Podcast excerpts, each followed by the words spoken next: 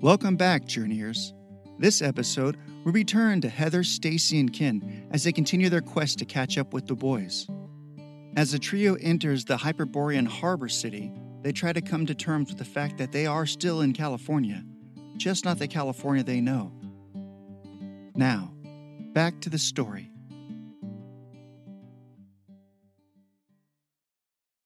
Chapter 32 Heather Shackelford didn't understand how, but they were still in California. Heather? Ken said. I know, but how? I don't know. But that would mean. I know. But how? Damn it, Ken, I don't know. She had to focus, had to center herself. She grabbed her emotions by the throat and stuffed them down deep until they were only an annoying buzz. She nudged her horse forward. Sorry, Ken, I don't know what it means, but it doesn't change where we're going. Skip it. Ken dismissed her outburst, but was unable to hide his wounded look.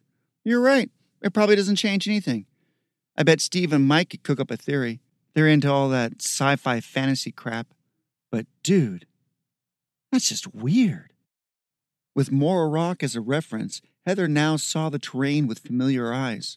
Still, it was unnerving, like seeing memory and reality simultaneously. Black Hill and the tip of Cabrillo Peak were visible from where she stood. The hills were part of a range called the Nine Sisters, a chain of small volcanic peaks that led from San Luis Obispo to Morro Bay. The small hill that separated Los Osos from Morro Bay back home had its trest cleared, and she could see a large circular building, probably a temple of some sort, where the golf course had been. Or is. She fumbled with the right verb context as they made their way to the main gate of the walled port. Scavia spoke with the centurion with a ledger, who gave a sharp look to anyone who wandered too close. Heather strayed away from him and focused her attention on her surroundings. The road they stood on was wide and lined with a variety of shops, all varying in sizes and shapes. Farther down the lane, a farmer's market displayed the sort of things that Heather expected Fruits and vegetables were piled high on wooden carts, a large quantity of fish was set in the shade or laid out to dry, and a number of dead animals, mostly types of fowl, hung by their feet.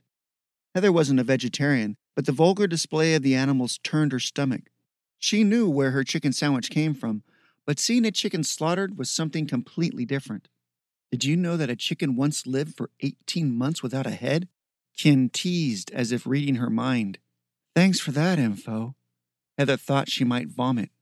On him. That would show him. She thought, sorry, I, I shouldn't have said that. You know, this place kind of reminds me of a Renaissance fair that Steve and Michael dragged me to last year. Except this place doesn't look like medieval times. It's more like ancient Rome. You know what it feels like? It feels like I'm on a movie set, and any second I'm going to turn the corner and see Hollywood. Heather nodded absently.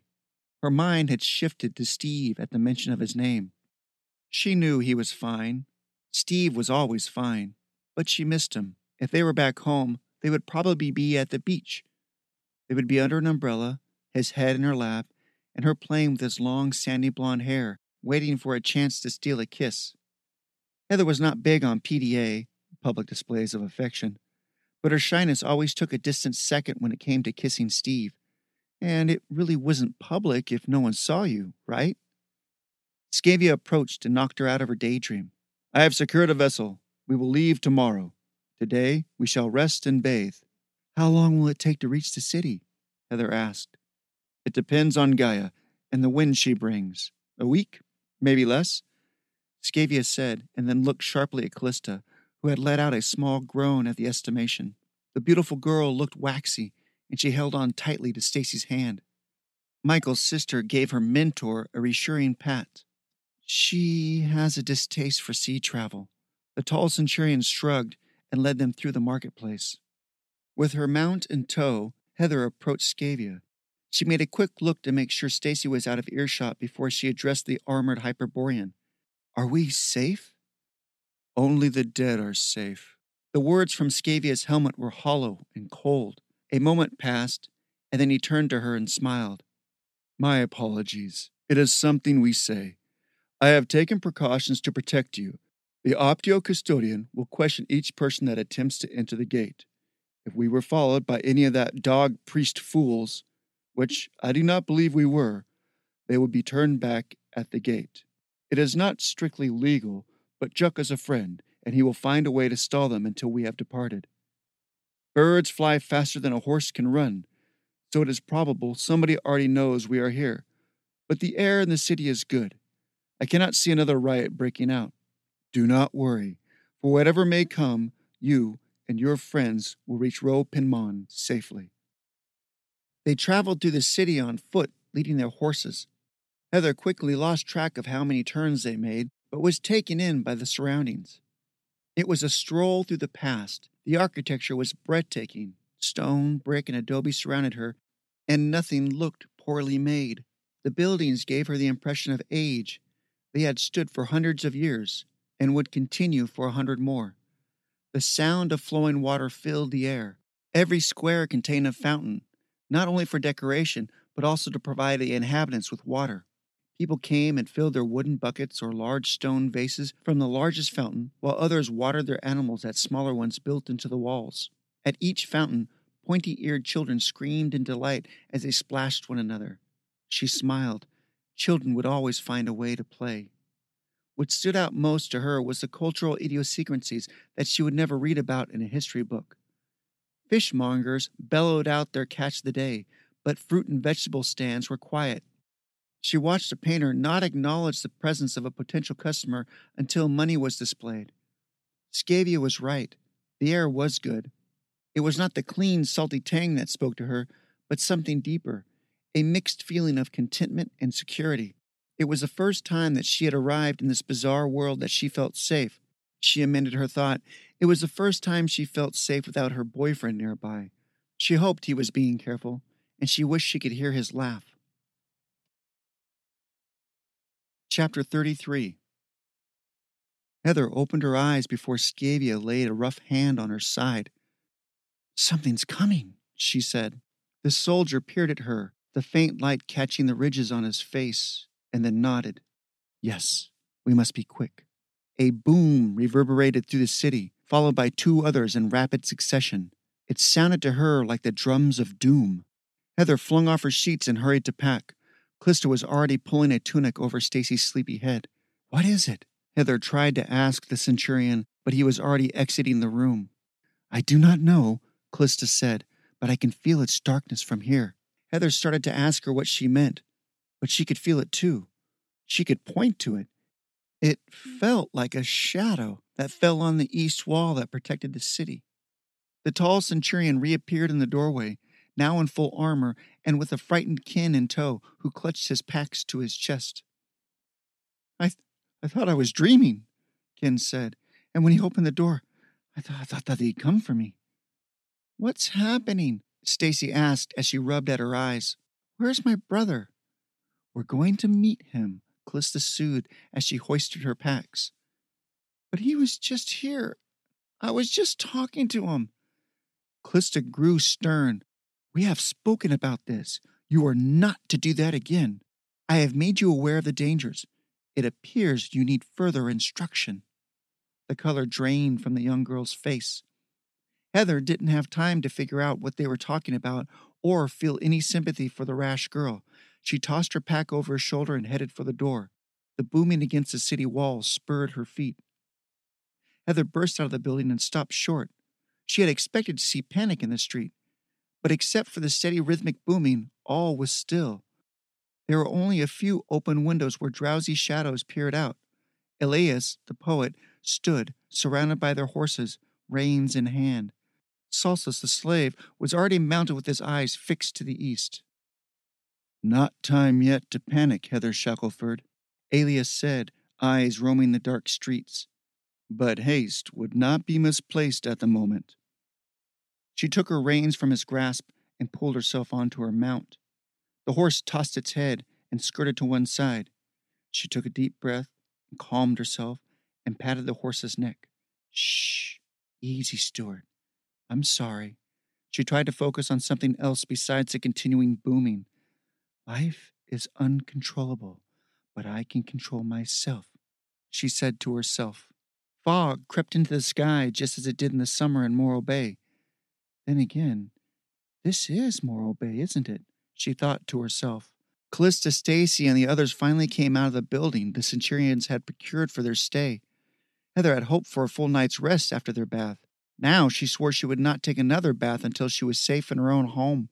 Washing mm-hmm. appeared to be bad luck in this world. It was difficult for Heather not to spur her horse into a gallop as the rest of the group seemed to take far too long to climb into their saddles. She wanted to be as far from the booming as soon as possible. Sitting behind Callista, the whites of Stacy's eyes shone in the moonlight. She wrapped her arms around Callista's back, who whispered softly to her. Like before, Scavia ordered.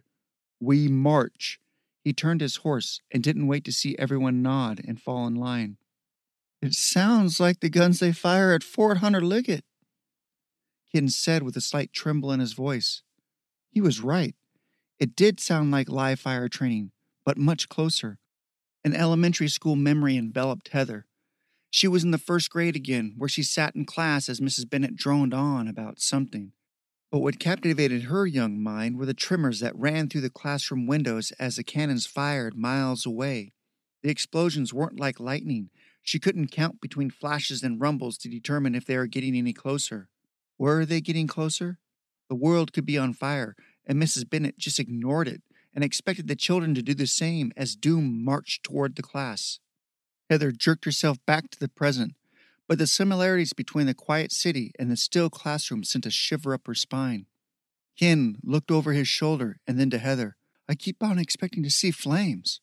There was a tremendous crack and a roaring that sounded like a building falling over.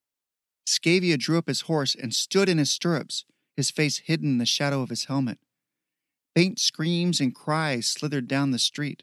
They're coming for us, Ken said softly to himself. Scavia jerked his head toward Ken and then back to the street past him. Even in his armor, Heather could see he was taut as a wound spring.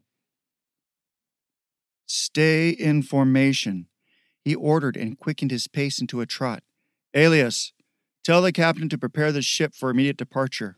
Elias whipped his horse and was at a full gallop in four strides. More sleepy people were spilling into the street, but their expressions were more of curiosity than alarm. Their group turned right, brushing past more people. They would have to slow down if the streets got any fuller. They turned again, and Heather looked back to make sure Stacy was okay. That's when she saw it. Even from five blocks away, she could tell it was big as an elephant, but it had horns, not tusks, and was covered with black hair. A host of the Exotheneo were driving it forward. Callista! Her voice was close to a wail. Mother, protect us! Callista hissed and then shouted, Scavia! They have a Calcatori! We cannot outrun it! She leapt from her horse and drew her bow as her feet slid to a halt on the stone road. The bull, Heather realized that's exactly what she saw an enormous bull, bellowed and charged at them. The ground shook.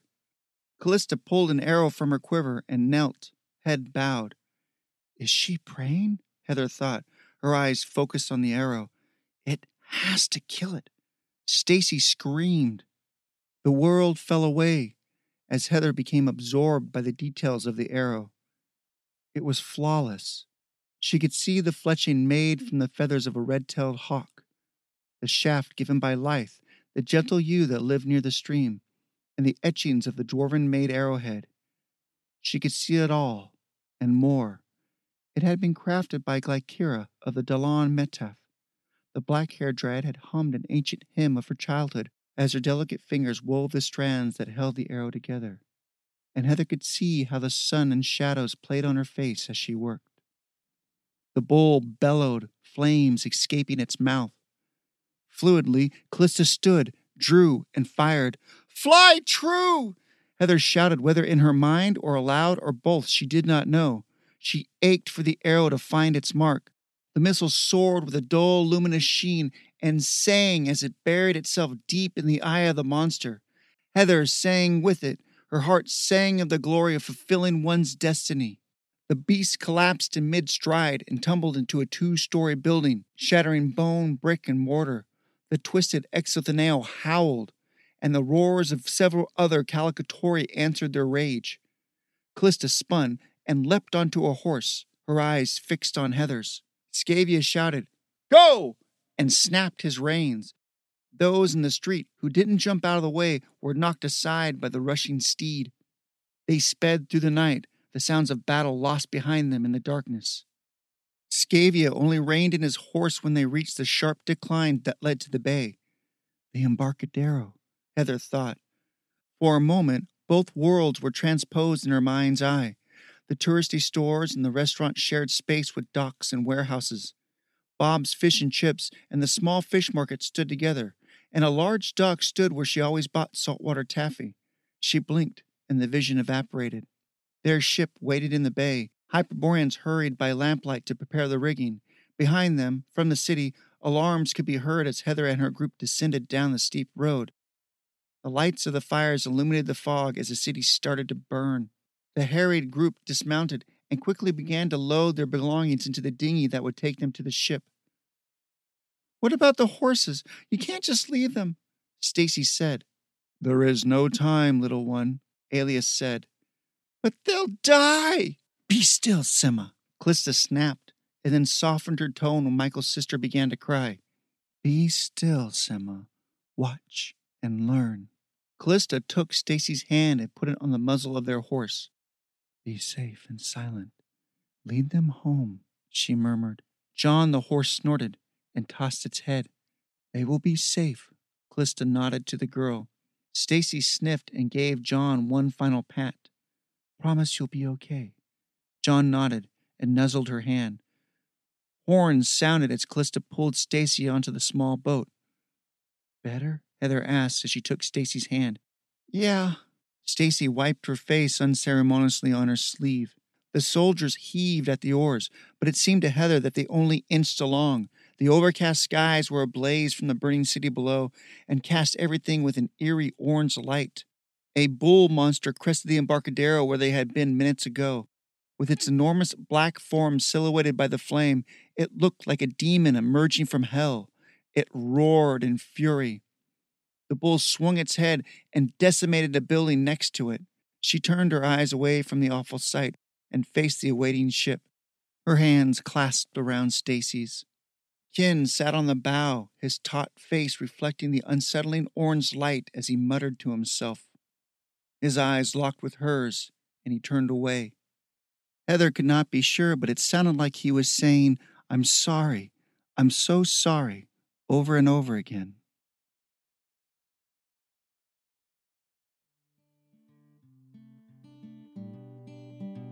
That's all for this episode, Journeyers. Come back next week and return to see Mike, Steve, and Bear enter into the Hyperborean capital, Ro Pinmon. As always, thank you for listening and be good to one another.